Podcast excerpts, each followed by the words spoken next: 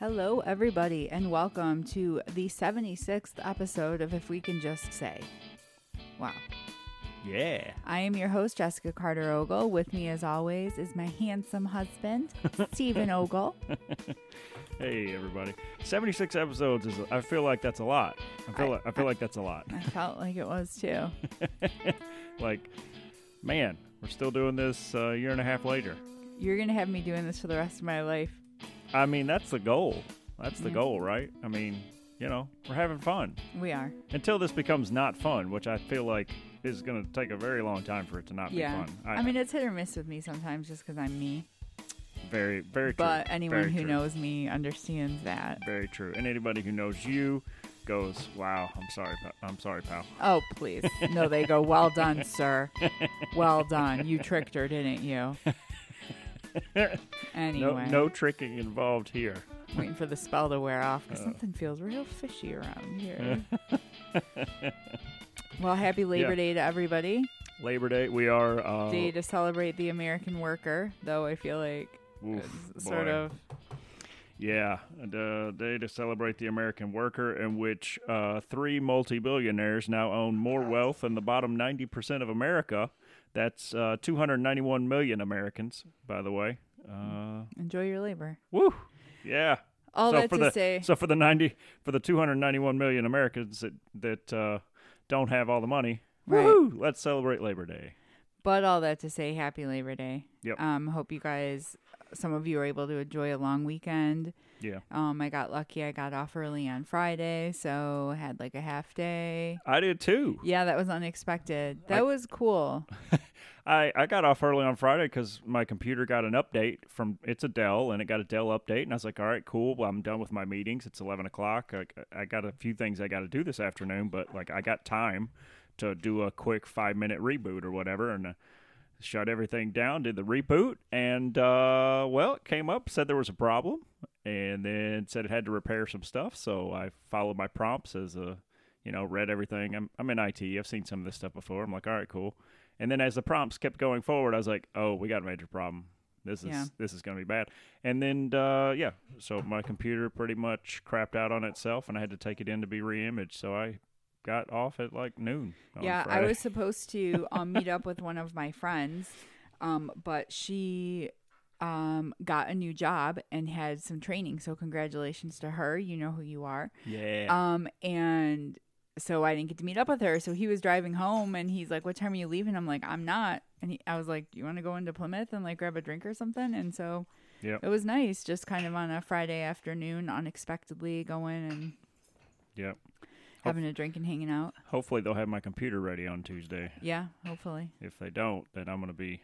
And that will be tomorrow. Today is Monday. We are recording on Labor Day. Yep.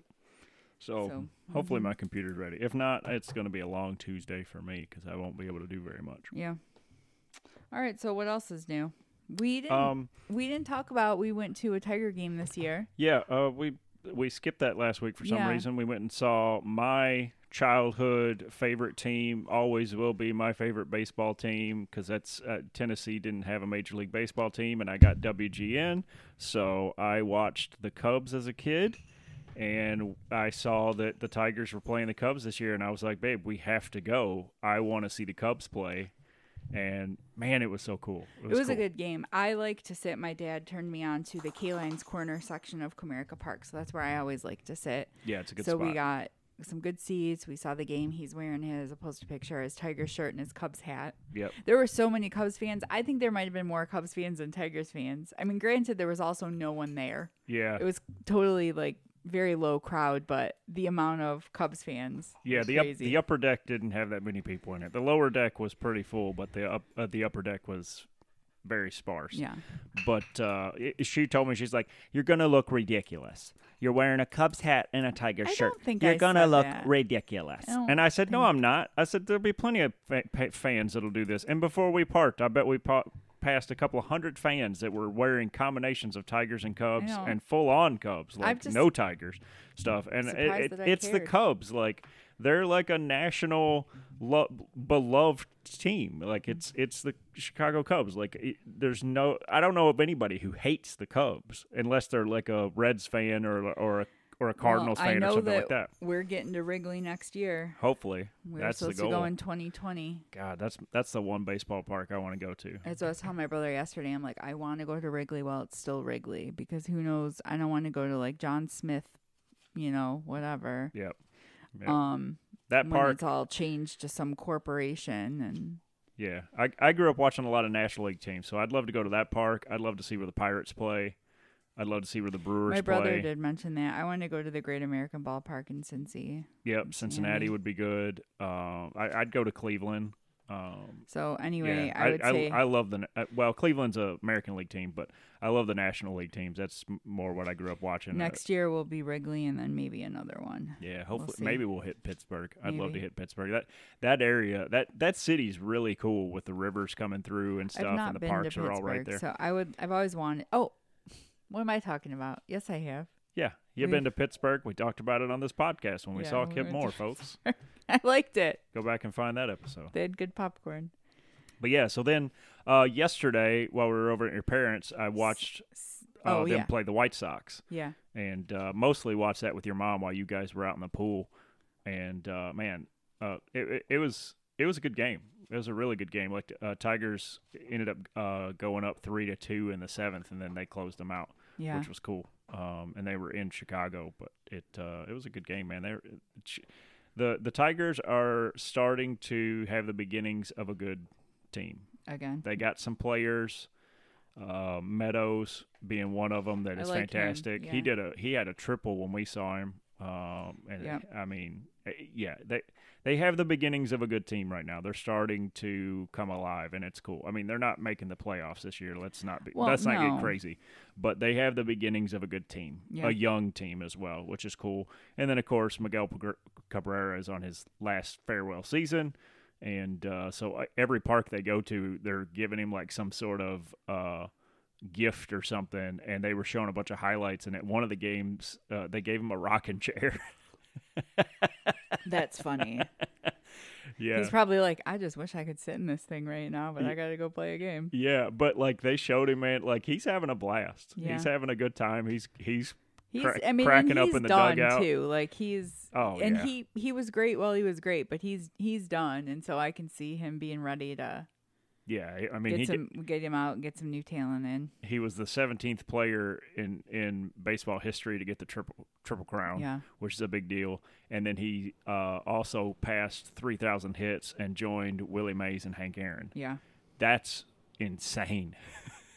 Like that is super cool. And then he passed Tony Gwynn this year. Yeah, as well, which was cool. So yeah, no, he's.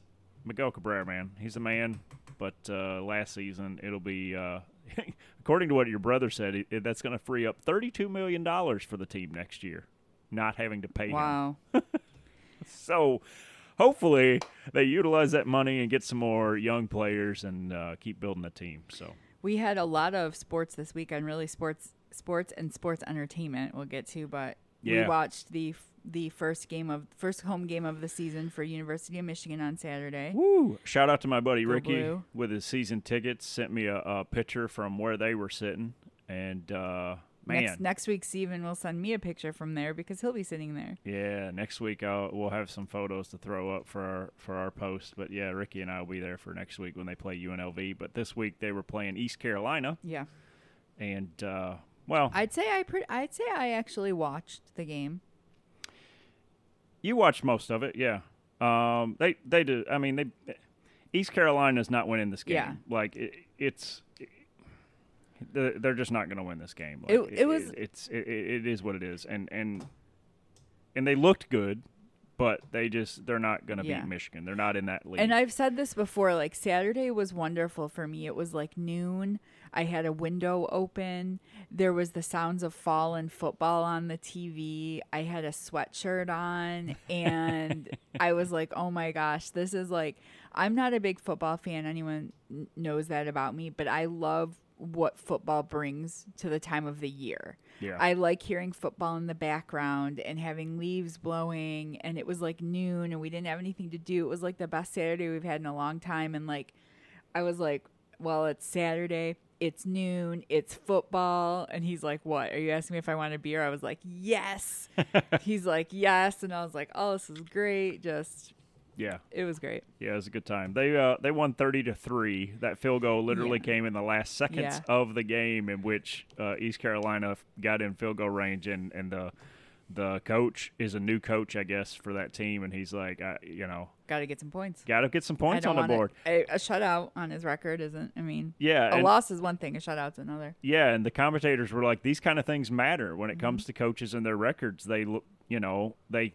It's a big asterisk if they have a shutout, you know, and whether or not they get some points on the board. And he's like, I'm putting some points on the board. And it was funny because the Michigan coach was just like, had this look on his face like, are you kidding me, man? Yeah. Like, dang it. Like, we almost had this team shut out, and now they're going to put 3 points on the board. Yep. So that game was good. At the same time, Tennessee was playing UVA, which is, I believe, Virginia. Oh, my gosh, I'm going to screw that up. So let's just say UVA. Okay. But they beat them 49-13. So Tennessee is starting off this year being ranked number 12. They lost their starting quarterback and their two top wide receivers, all gone. Wow. So they are starting anew. And Joe Milton III, their new quarterback, is a stud. This dude. Like, he's cute? Yeah. Yeah. I mean, this dude is fantastic. Now, granted, they played, you know, UVA. No offense to UVA, but they weren't going to beat Tennessee either. They're not a team that's in that conference. Isn't that kind of how the season starts? Generally, that's how the season starts. Yeah. For most teams, they play what's called a cake game. Yeah. Sounds good. For the first couple of games of the season. So Tennessee 49-13. That team's gonna. It's gonna be interesting to see what they do. The other big game was last night, which was LSU versus Florida State. LSU ranked number 5, Florida State ranked number 8.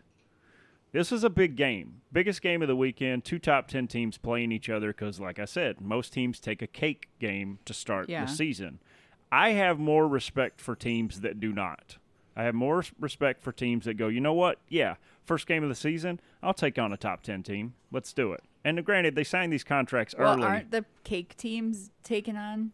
Yeah, but they make these schedules like a year in advance. So they knew they were going to face Florida State last year. They knew that this was going to be their first game of the season. And Florida State is no slouch. Like, they're a top 10 school. Like, they have been for a long time. They're always in that conversation of being one of the best teams in the country. And they beat LSU 45-24. Wow. Like, no joke. They hammered them. Like. And it was 45-17 until the last couple minutes of the game when LSU finally got another touchdown. So, like, it wasn't a competition. Like, you can look at the stats. Like, like, Florida State ran away with the game in the second half. They just took over. First half was a close game, and Florida State took over. So, LSU's going to have a rough go of it for the rest of the year because they already got that loss. I have this weird feeling that we're going to be watching more college football this year. A little bit. I'm only going to pay attention to a few teams, and I guess the other team to mention, since we're in Michigan, is Michigan State. They destroyed Central Michigan University 31-7. Also a Michigan. Yeah, team. Also a Michigan team. We'll pay attention to college football this year more.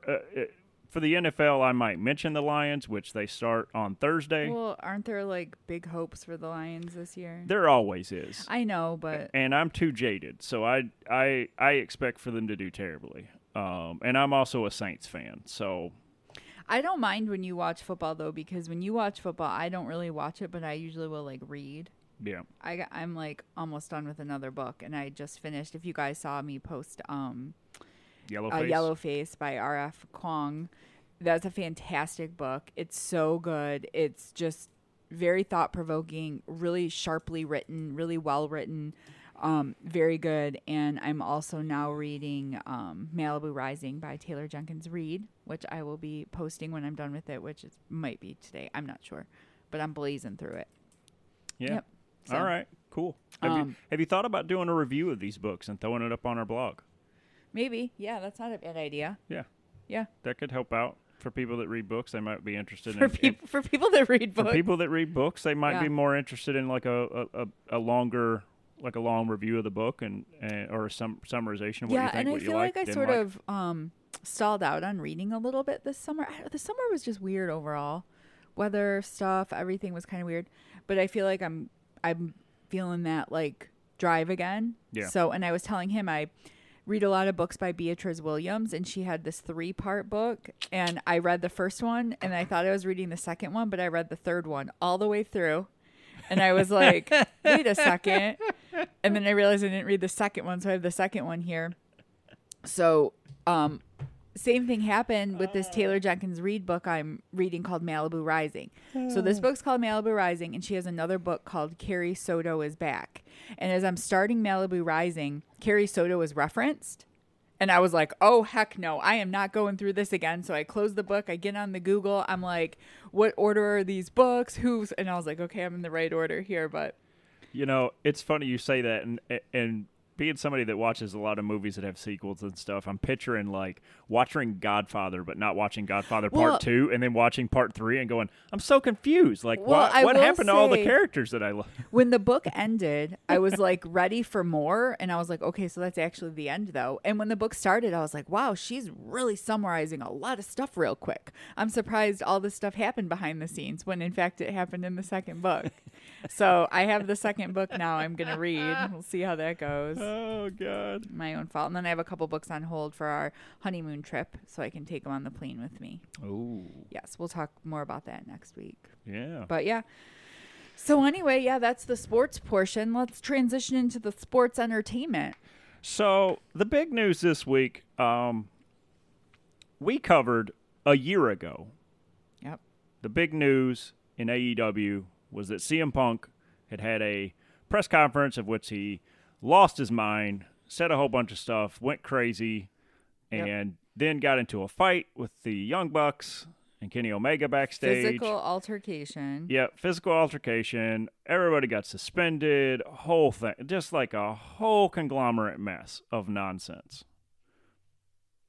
She just gave me the look because apparently I say that a lot. Yes, you do. But this was a year ago. He came back a few months ago because in the match before the press conference, he tore his tricep. So he's legit out for 6 or 7 months with a torn tricep at his age, in his mid-40s, and he's suspended. So he came back, and they created a show for him called Collision. Let me say for the record, I was hoping he was not going to come back because he's nothing but an egocentric troublemaker. There was a lot of us that was hoping that he would not come back. Now, at the time, for those of you that pay attention to wrestling, you might know who Eric Bischoff is. Eric Bischoff was a guy who ran creative for WCW in the 90s and early 2000s. He has his own podcast called 83 Weeks. But he mentioned when this press conference thing happened a year ago, this is what he said. In terms of a return on investment, this guy has to be the biggest financial flop in the history of wrestling. Overall, across companies. Yes. That's what he said a year ago. Now, last week, we covered All In, and we mentioned a little bit that there was a scuffle between CM Punk and Jack Perry. For those of you who might be wondering, yes, that's Luke Perry's son, Jack Perry. Dylan for life. Yep. And they got into a little bit of scuffle, mentioned that about using real glass and the whole thing. I mentioned that in the last week's podcast. Well, CM Punk apparently took a swing at Tony Khan during all this. Yeah, I feel like he just, like, lost it back there. And got himself fired. Yeah. On Saturday, I'm watching the U of M game, and then you and I started watching, I think, Star Wars Rebels, and then your dad sent me a text, and then I saw it online almost simultaneously that CM Punk had been fired. Yep. By AEW. Consequences, man. His ego is the size of Texas. It's crazy. He is such... It's in his... I've said it the whole time. From the moment he came back, it is in his name. He's a punk.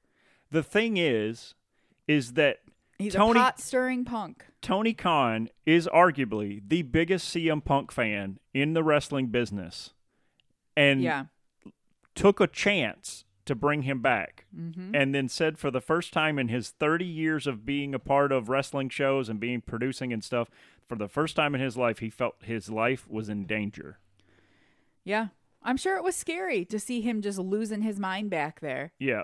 And then legal counsel had advised him to release CM Punk. So Eric Bischoff made a comment on Saturday about this as well, and he said, I just heard the news. In my opinion, Tony Khan made the right call. Tough one, but the right one. #respect. Yeah. And I Eric Bischoff is one of those guys that is very smart in the business. Very smart business mind, but very smart in the business of wrestling. And for him to come out and say a year ago, the biggest financial flop in the history of wrestling, mm-hmm. and then to come out and say, yeah, this was the right call. Well, from, I always have my HR hat on. From an HR perspective, I appreciate hearing Tony Khan say he was scared for his life. And he doesn't think anybody should have to go to work and feel that way. Yes. He doesn't want any of the other wrestlers or anyone on staff. And he mentioned not just wrestlers, but the people who do the producing, the people, everybody there backstage. Nobody should feel scared. Nobody should be fearful back there. He doesn't want that type of work atmosphere. So you have to remove the bad apple. Yep. And so he did. Somebody had a sign, the pay-per-view last night for AEW, because they're in Chicago. Somebody had a sign on the front row that said, Tony Khan cured cancer. Yeah. The cancer of the locker room.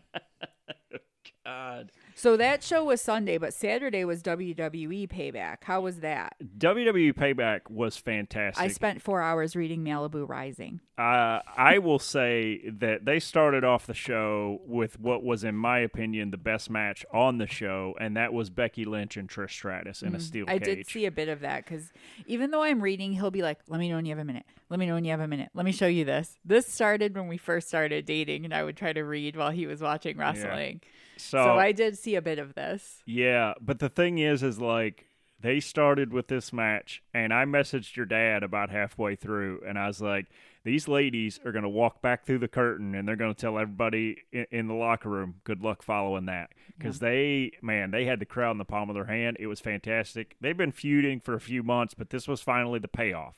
Finally, the one-on-one match that Becky has been wanting with Trish Stratus, and... yeah, I mean, it was fantastic. They did such a good job telling a story in the ring, of trying to get out of the cage, trying to... I mean, and Trish is what? You said 47? Yeah. She's... yeah. She's still got it. Her ring age is 27. Yes, because she's a fitness trainer. So when she left WWE, she's been doing fitness and yoga for the last 10 or 15 years. I don't know how long she's been out. I think she retired She retired in the mid-2000s before we got to 2010, so maybe 2006 or 7. Mm. So she's been doing fitness training and yoga, and she's had, I think, 2 kids during that time. Yeah. But the girl is in fantastic cardio shape. Didn't look like she sweat at all. Her and Becky Lynch. I agree with that. They weren't blowing up at all. Nope, they were not. It was fantastic. The other women's match was Rhea Ripley and Raquel Rodriguez, and I will say... that for the first time in a very long time, I saw 2 women in the ring that didn't have hair extensions or tons of makeup that was ridiculous in any sort of way. Yeah, that was just for sexualization. Yep. Rhea Ripley is she is it, man. Yes. You talk about having it all in wrestling. She's got it. Raquel Rodriguez does not have it. She's missing something. She's good, but there is something missing. Yeah, not everybody has star power. Rhea Ripley in this gimmick that they're doing in this way, she's never looked more real. She's never looked like she's channeling more of herself in her character. She is a star. She is a badass. Her thighs could crack a walnut. Yeah, no. She is tough and strong and intense and I love watching her. I follow her on Instagram. I love it. Yeah. She's great. And she did an homage to Chyna. She wore an outfit that looked just like Chyna. Yeah. And I thought that was really cool because Chyna broke a lot of ground for women like Rhea Ripley to have matches like her and stuff. Chyna did a lot for the business. And to not be sexualized. Yes. To be a female wrestler and to not be sexualized, because 98% of those female wrestlers out there are just sexualized, and they have these outfits on and this makeup and this long hair, and they look just like they could either be going to a Playboy shoot or into the ring. Yep. And there's a handful of women who are like Chyna, who are not. You've got Shayna Baszler, Ronda Rousey when she was there, Rhea Ripley. These women are powerhouses. Raquel. Yeah. They are wrestlers. They are, and it's different. Yep. Over in AEW, you have smaller girls, but you have Ruby Soho. Exactly. You have Jamie Hayter. You have there's a Britt lot Baker. In AEW. AEW's female talent is not sexualized to the level of WWE's. Yeah, 100%. They're just not. Nobody is. I'm trying to think off the bat of who. I can't think of anybody that looks like. No, there's nobody that looks sexualized. No, there isn't. Outside of maybe Saraya. Maybe because of her whole cleavage thing. Does she even count because she can't wrestle and she can't be on the mic and she's just like a paperweight holding a belt? Yeah, I guess so. So I don't even. She is a bit of a paper champion. But back to WWE. Sorry. So Rhea Ripley defended her title and won. Yes. So she is part of a group called Judgment Day with her and Dirty Dom, Dominic Mysterio, and Finn Balor and Damian Priest. Finn Balor and Damian Priest challenged Sami Zayn and Kevin Owens for the tag team championships in a street fight that went all over the arena. Kevin Owens got busted open. Yeah. At one point, him and Sami Zayn put on hockey jerseys, which was awesome. And were in, like, awesome. The penalty box and came, like, rearing out of the penalty box. It was great because they're funny. In Pittsburgh. Yeah. So they were in that the Penguins hockey. I'd like to go to that city sometime. They were in the Penguins hockey arena. Mm-hmm. But, man, great match, and Judgment Day won.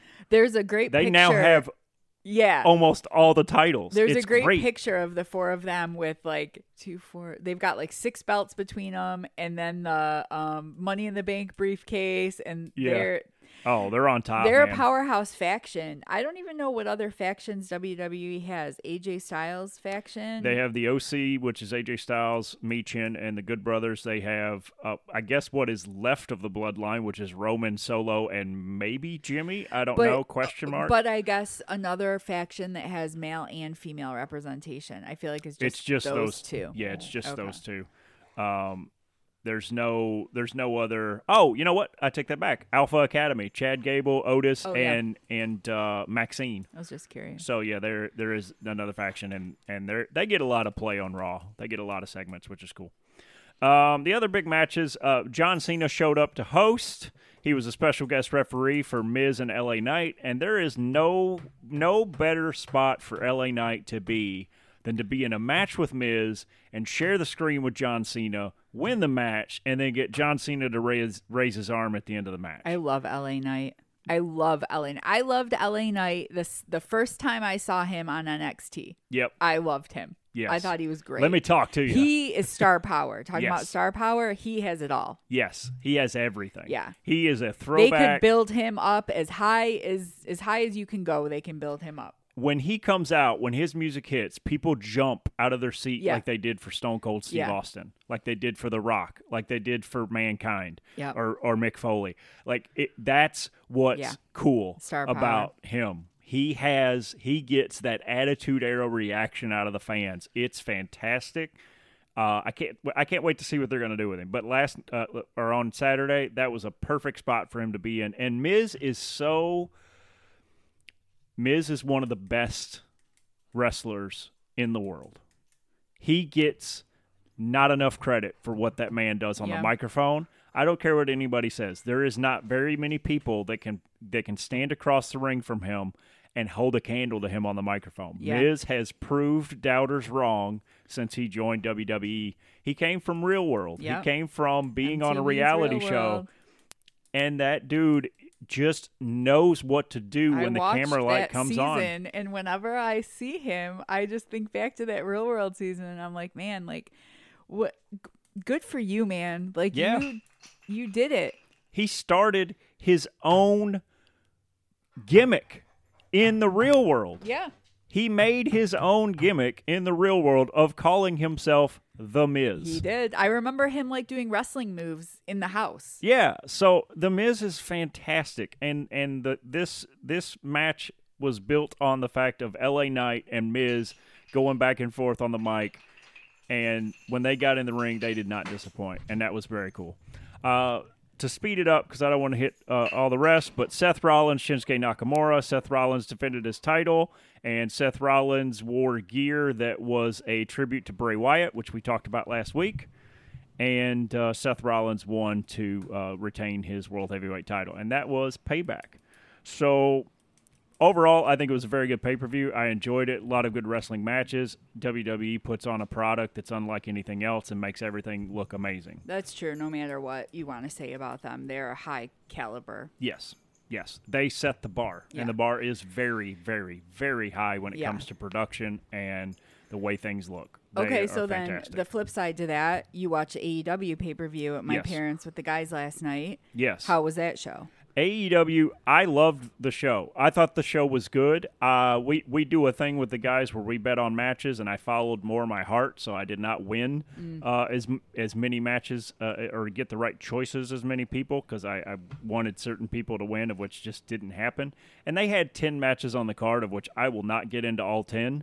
It's just way too much for us to get into today. But I will mention a couple highlights. One is the Bullet Club Gold with Jay White, Jessica's favorite wrestler, Rock Hard Juice Robinson. He is not. He is such a bozo. And the Guns like that. Versus FTR, Cash, and Dax, and the Young Bucks. This match, eight guys in the ring. These guys are so athletic, so talented, throwback to the old school with some new school involved. These guys know how to tell a story, and I don't care what anybody says. Like, Juice Robinson, goofy name, one of the best wrestlers right now to watch on TV. One of the funnest guys. Lunatic. He is absolutely crazy. Like, he yells when he's getting hit, and it's, like, legit, like, sounds like he's, like, in pain. It's fantastic, man. I loved watching Juice Robinson. His hair's crazy. Yes, it looks like a rat's nest. Yeah, it's fun. But that match was fantastic to watch, and Bullet Club Gold won, which I did pick them to win, which was great. With CM Punk getting himself fired, his match was supposed to be a strap match versus Ricky Starks, and they brought back Brian Danielson to take the place of CM Punk. So once again, last year when this happened with CM Punk, they used Brian Danielson and John Moxley to take the weight, and these two guys carried the company along with Chris Jericho and a handful of others. And what did they do last night? They used Brian Danielson, as they should. CM Punk's like a perfect example of fool me once, shame on you. Fool me twice, shame on me. You're out of here. Yep. And the thing is that back in the day when CM Punk left WWE back in 2014, when he left, the person that benefited the most was Brian Danielson. He's the person who got the push. He's the person who ended up winning the title at WrestleMania when it was supposed to be Punk getting the push. So AEW did the exact same thing. They used Bryan Danielson and pushed him last night in the match with Ricky Starks, and those two guys tore it up, man. It was fantastic. Let's see. And I guess the last match that I will mention off this show is John Moxley and Orange Cassidy. Main event for the AEW International Championship. Orange Cassidy has been defending this title for almost a full year, and he met John Moxley. And these guys, Orange Cassidy has a style that's very different from everyone else, and you either like him or you hate him. And I enjoy watching Orange Cassidy because he's very different. But John Moxley is a beast. John Moxley is legit. John Moxley is a tough guy. I feel like John Moxley would, like, cut his own arm off if it meant he would win the match and put on a good show for everybody. Yes, and this match was fantastic, and John Moxley won. And, you know, Orange Cassidy defended the title. This was his 32nd time to defend the title, so no other champion in AEW history has had that many title defenses and stuff like that. So Orange Cassidy's been pushed. And also in their defense, AEW history isn't that long. No, it's only 4 years. And this title has only been around for just over a year, I think, or two. Yeah. So, but that match, main event, where it belonged. And I think AEW's on its way. They've got a lot of work to do. They've got a really huge roster that's not utilized. They don't really know how to use everybody. They're still learning. I mean, they're really still a baby. Like, WWE has been around since before we were born. Like, so, you know, AEW's got a long way to go, but I do think that I've always struggled to have any kind of respect for Tony Khan because he just feels like a child totally out of his depth. and like this move that he did, I was like, all right, maybe this guy can handle, because anything that happens, it's like their locker room is so out of control. Like everyone's so out of control. Yep.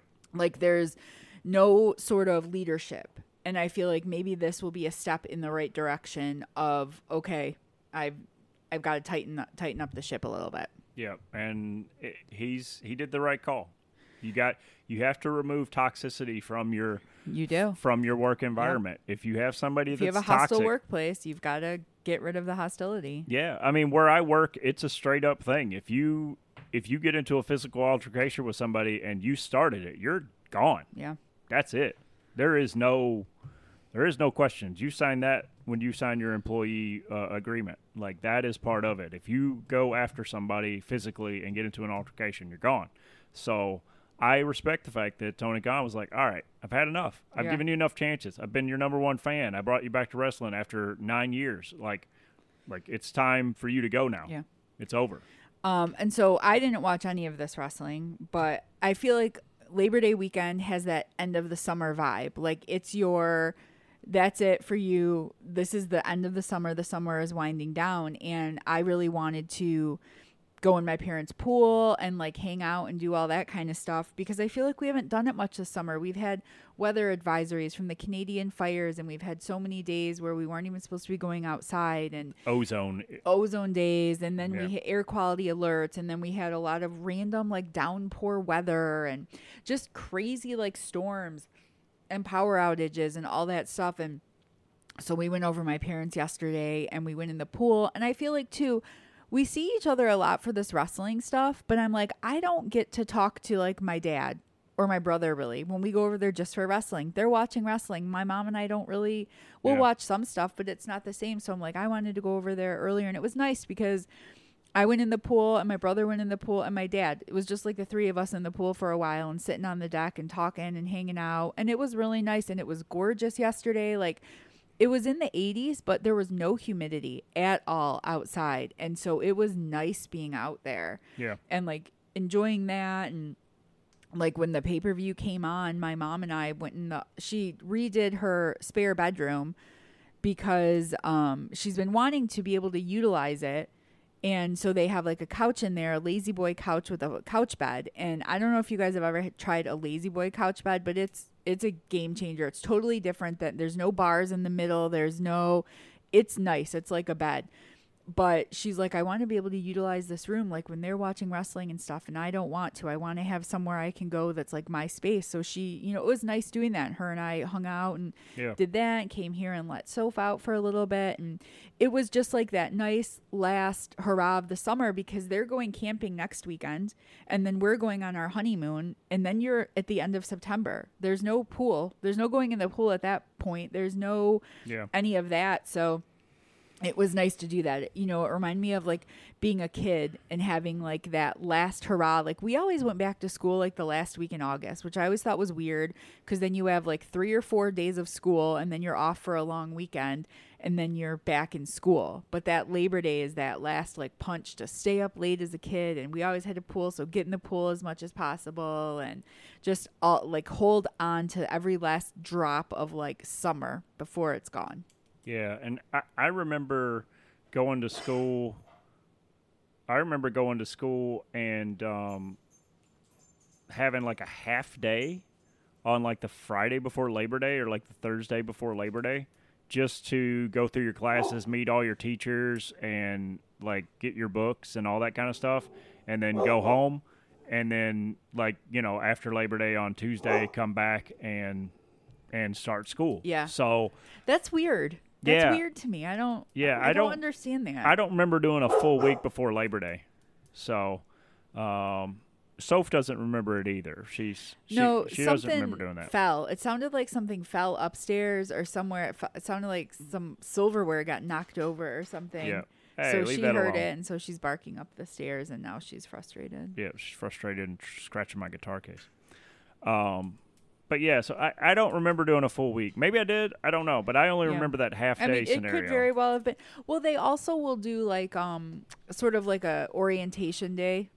Yeah. So maybe it was something like that. Like get yourself, you know, come in, get your class schedule, do all that kind of stuff. Yeah, I feel like it was more like that. I don't know. Yeah. It's been so long. It's been 25 years since I graduated. So, I mean, 30 years since I was in junior high. I can vividly picture like me and Eric and our neighborhood friends running around our backyard on Auburn and like going in the pool. Like I can picture it like I'm looking at, like, it's just so weird. Like, yeah. It seems so far away, like it was so long ago, but it's just, my dad used to, we were talking about this in the pool yesterday, so we always had a deck on the pool, and my dad would pick us up, and he would throw us in the pool off the deck, and there were power lines, you know, going above, and we'd reach up, and he'd be like, you almost touched it, you were so close, and so for our whole youth, we always thought we were like an inch away from like touching the wire, like we went so high when really we're probably like 4 feet from the wire, because, you know, yeah. But we were talking about that yesterday, and just how fun that was, and just great summer times as kids. Like we had the best time. We had grilling and pool and playing flashlight tag at night. Do you know what that is? Yeah, I don't think I played it, but yeah, you know, I mean, where you were from, like, so flashlight tag is basically just playing like tag at night with flashlights. You're hopping fences, you're running, you're playing till like midnight outside, and yeah. Oh man, it's so cool. It was just fun stuff. Yeah, I mean, I remember going to my aunt's a lot and hanging out with my cousins a lot, yeah, during the summer and stuff, especially when I didn't have a car and stuff. We would alternate going to each other's house. I'd go hang out with Tara and Clint, or Tara and Clint would come over. That sense of freedom as a kid in the summertime, yeah, that you will never have again once you start paying taxes. Yeah, and then when my parents moved out to the house my mom's in now, I met a neighbor who rode a bike, and I had a bike, and we became friends, and we rode everywhere. Yeah, everywhere. Probably went within 5 miles of the house. I knew every road and every back road and everything, because we just rode our bikes. Wasn't everywhere. That awesome? Just riding your bike, yeah, as a kid. Like, I mean, we were 5 miles outside of the city, so yep, like we could go anywhere and everywhere. It was fantastic. Yeah, that's cool for you. You had little, like, I'm sure, like little nooks and crannies you could take your bike, yeah, in, and yeah. And then when I was even younger, like, it was archery, so we were doing outside archery tournaments and, yeah, stuff like that, and Labor Day weekend would be our last big hurrah weekend to do an archery tournament, yeah, before we would start doing what we call a 3D tournament, where in October it would be a little bit colder outside, but we would have animal targets, and it'd be 3D because they'd look like 3D animals, not flat paper, yeah, targets. And we would change our range, because we had a place that we leased at like several acres worth of property, and we would turn all the targets into putting up 3D targets on our range as well. And so that would be what October was we could do that because it's hunting season. Yeah. And then, cool, that was next to a golf range. So Chris and I would cross the dirt road street and go look for golf balls, because, oh, yeah, right there where people teed off, you'd have people that teed off into the woods, and we'd go look for golf balls. What'd you do with them? I don't know, collect them and Mickey golfed all the time, so any golf balls we found, we just gave them to him, so that he could use them when he went golfing. Fun. That's, yeah, cool. And I remember doing that, man. We had so many tournaments out there. It was fun. Little Eagle Archery was the name of the club. Nice. But very, that was cool. My dad and Mickey. And I remember being out there with them. We made the trails and everything, four-wheeler, and cut everything down. And that's the kind of stuff I never experienced. That I don't, like, four-wheelers and, like, that kind of, I don't know.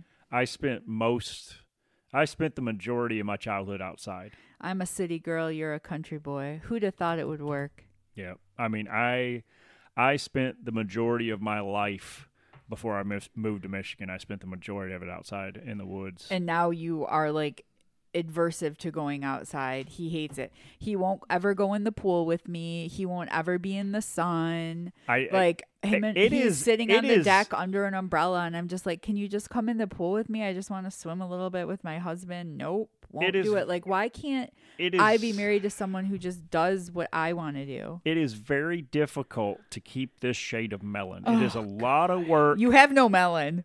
It's a lot of work to keep that albino color. It's a lot of work, and I work hard on it every day to keep the color by staying inside. I go outside in our yard whole honeymoon's going to be outside. We're going to be out there. You're going to be out there and loving every minute of it. Yeah, some of it will be in the city, though, and I don't know. Cities are just different. If we lived out in the country, it'd be different. I'd probably be outside more, but I don't know. The city doesn't really have much to offer me. It literally has all kinds of things. That's part of cities. I feel like that's a good transition into our entertainment, and the fact that the show we watched is about some people who lost all their money and got moved to a small town. It took him 3 years, y'all, but we finally finished Schitt's Creek. Yeah. What a fantastic show. Yes. Fantastic. Yes. I will say for me that the first season, I remember getting up in like the second or third episode and leaving the room when Roland was talking. Yeah. I was just like, yep. I don't even care. Chris Elliott. I don't care what this character has to say. I wish somebody would punch him in the mouth. I hate him so much. And then by season 3, I was laughing so hard at him on almost every scene he was in. I will say, when I originally went to watch Schitt's Creek, it was probably 2016, and Roland was so annoying to me in the first episode, I stopped watching it. But Schitt's Creek came from Dan Levy and Eugene Levy. Yep.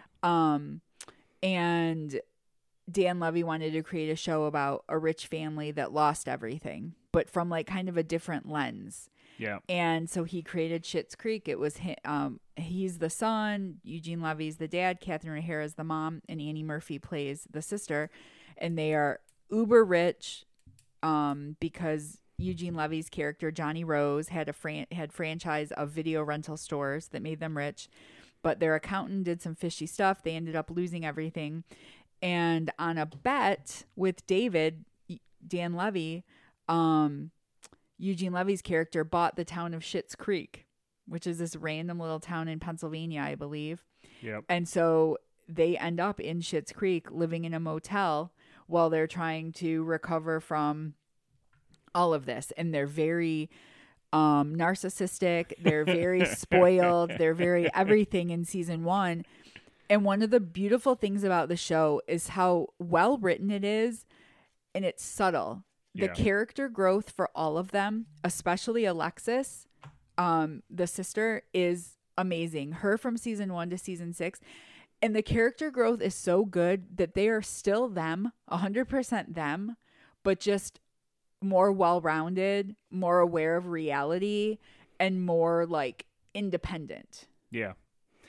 She has a very good character growth in that show. That's impressive. Yeah. I enjoyed watching her progression. As much as I hated getting to season 6 and knowing it was over, I was looking forward to Steven getting to season 6 because of the great like character growth moments for like her, for Roland, Stevie.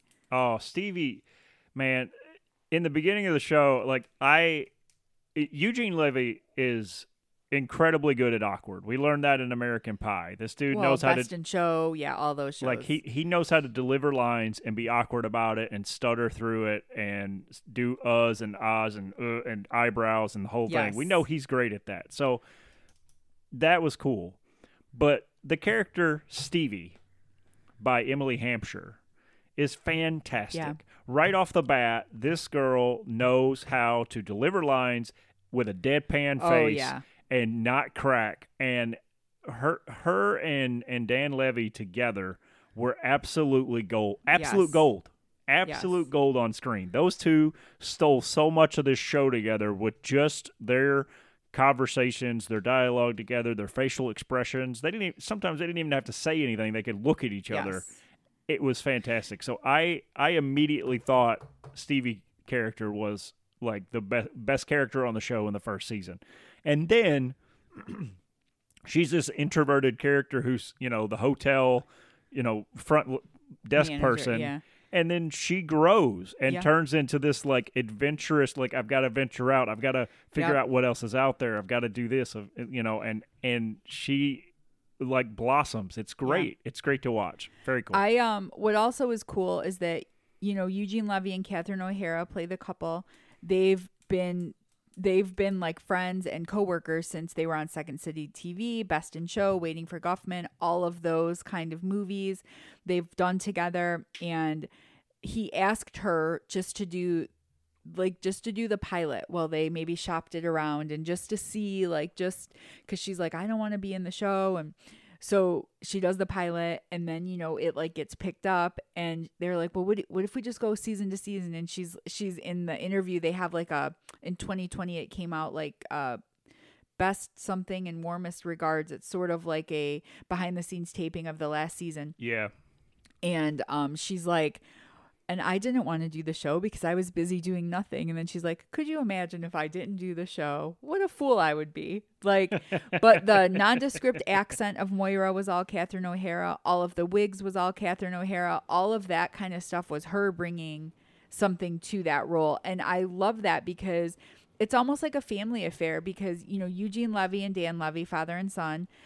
Dan's sister Sarah plays Twyla, who works at the cafe, so that's Sarah Levy, and then you've got Catherine O'Hara. That's, you know, they're all, so there's this familiarity there with everybody already. Yeah. And I think too, they write in such a way to normalize everything. Like, everyone knows I like the wine, not the label.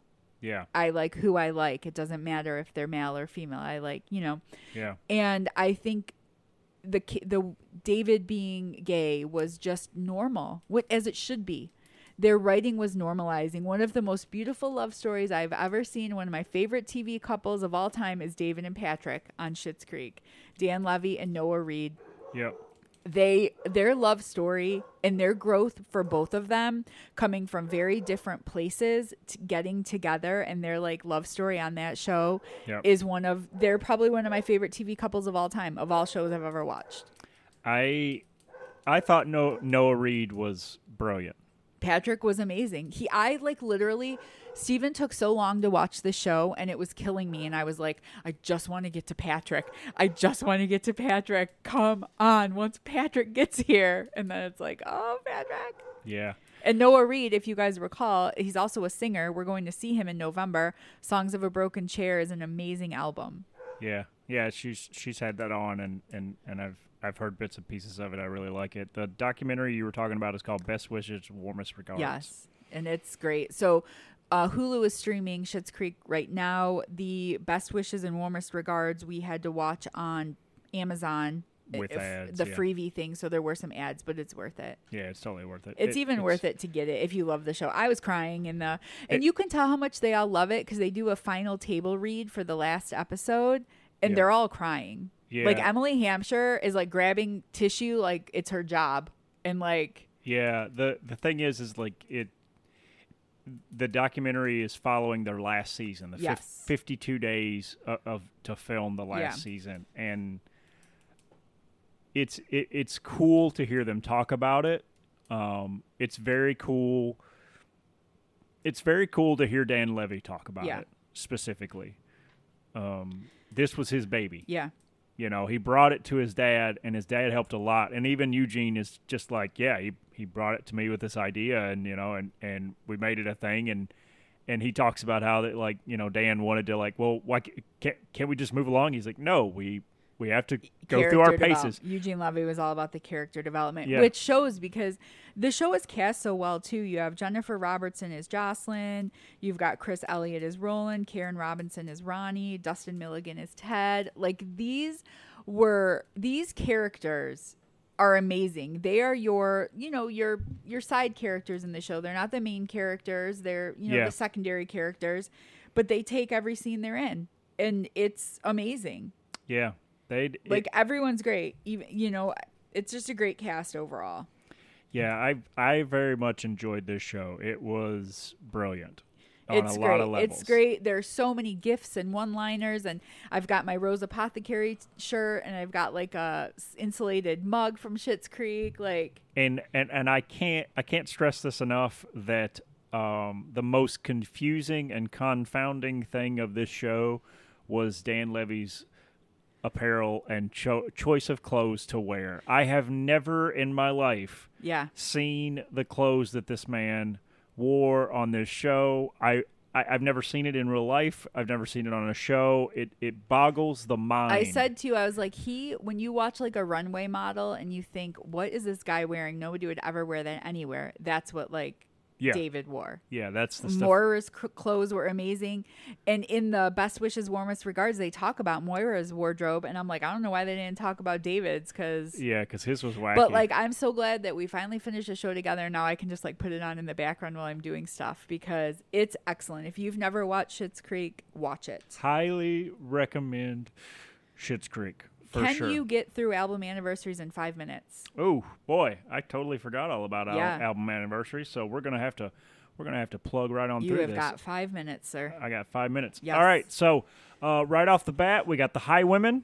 Excellent. I love this album. This is great. Yep. If you like Maren Morris, if you like Brandi Carlile, what's the other girl's name? Natalie. Oh my gosh, I can't remember her name. And then. Oh, my gosh. I'm forgetting. Brandi Carlile, Natalie Hemby, Maren Morris, and Amanda Shires. Amanda Shires, yes. Yeah. She is with Jason Isbell in the 400 unit, but she also has her solo stuff. The High Women, highly recommend this album. I've talked about it on here before. Very brilliant album. Love it. Once again, because this has been the summer of talking Metallica and Justice for All from 1988. Yep. Another great metal album from Metallica. Highly recommend. Sunny Day Real Estate from 1998, 25-year anniversary of their second album, How It Feels to Be Something On. This is a slow burn, late 90s alternative, early 2000s sound album. Definitely has that sound, yes. I love it. I love the sound on it, and it's definitely a mood, but it's a slow burn. Very good stuff. Jay-Z, 2 albums came out this week. One in 2001, which I think is his best album, called The Blueprint. Mm. And then when he returned to music in 2009, because he took a couple-year hiatus, he released The Blueprint 3. Cool. I highly recommend The Blueprint. That's the one that's got H to the Izzo, V to the Izzy. Mm. Great album. Love it. Kip Moore, Slow Heart, which his best album. We have talked about Slow Heart so many times on this we podcast. We are unanimous in that being his best album. Yes, absolutely his best album, but that is running on 6 years now, which is crazy. It is crazy. The Arctic Monkeys released their their album AM, which I felt like they listened to some Black Keys during this before they made this album, but it is fantastic. It's got Josh, the lead singer of Queens of the Stone Age, shows up on it. I can't remember his last name, but I know his first name is Josh. And I love that album. I think it's great. It's a good sound. It's a departure from their old sound. Yeah. And it's kind of a door hinge into their new sound with their last two albums, but I like it a lot. I think it's a good, solid album. Gary Clark Jr. released his second album in 2015, The Story of a Sonny Boy Slim. He's good. And he's great. Blues and guitar. I saw him on tour for this album. It was fantastic. He's got a song on there called The Healing, which he's talking about music being his healing. Yeah. It's great. Great album. And then last on the list, I got two. My bad. 2003, the second album from John Mayer, Heavier Things. Cool. Which, I mean, if you don't know early John Mayer, go back and listen to it. It's good stuff. Yeah. It's good songwriting. He's fantastic. And then final on the list from 2001, which released on the same day as Jay-Z's The Blueprint. It released on 9/11, POD, Satellite. Oh my God, I love this album. I haven't listened to it in so long, and when I saw the album anniversaries, I put it on and I was like, I know all these songs. I forgot. I used to listen to the CD all the time. Yeah, there is, it's interesting because both these albums were supposed to release on 9/11, and they did, and their sales obviously were garbage. Well, yes. Because of 9/11. And POD had already released a single at that point called Alive, and I've never felt so alive. Yeah. And I felt like, for me, when we were going through 9/11, that was a fantastic song to be on the radio. That was a fantastic anthem of just we're going to rise above this sort of thing. So, yeah. So those are the album anniversaries this week. You have one other thing to mention. So as you all know, we are very into mental health, very supportive of people going through mental issues and seeking help. And September is Suicide Prevention Month. So we want to give some resources for those of you who might be struggling. You can always text 988. That is a crisis hotline. National Suicide Prevention Lifeline, 800-273-TALK, T-A-L-K. Also, www.suicidepreventionlifeline.org. Please reach out. You are not alone. Yes. Please support each other during this time. Yep. Thank you for listening. One of the companies that I also follow is To Write Love on Our Arms, and their slogan for this month is Tomorrow Needs You. Yes. And yes, it does. It needs all of us. Yeah. So you are important. If you need to talk to someone, call these lines, text these lines. Yes. Like, get in contact with somebody. Your story matters. Yes. Like, don't. You matter. Yes. We all matter, and you matter. Thank you for listening. You can find us on Facebook, Instagram, Twitter, Tumblr, WordPress. If we can just say 918@gmail.com. Like, listen, subscribe, tell your friends, share an anecdote, tell us something funny in the news. Next week, we're going to have a new In the News segment where we talk about a couple like random storylines that we've seen in the news. Storylines, that's funny, but that's the news for you. So thanks for listening, and happy Labor Day, everybody. Yep. I believe that's all we can say this week. Bye, y'all.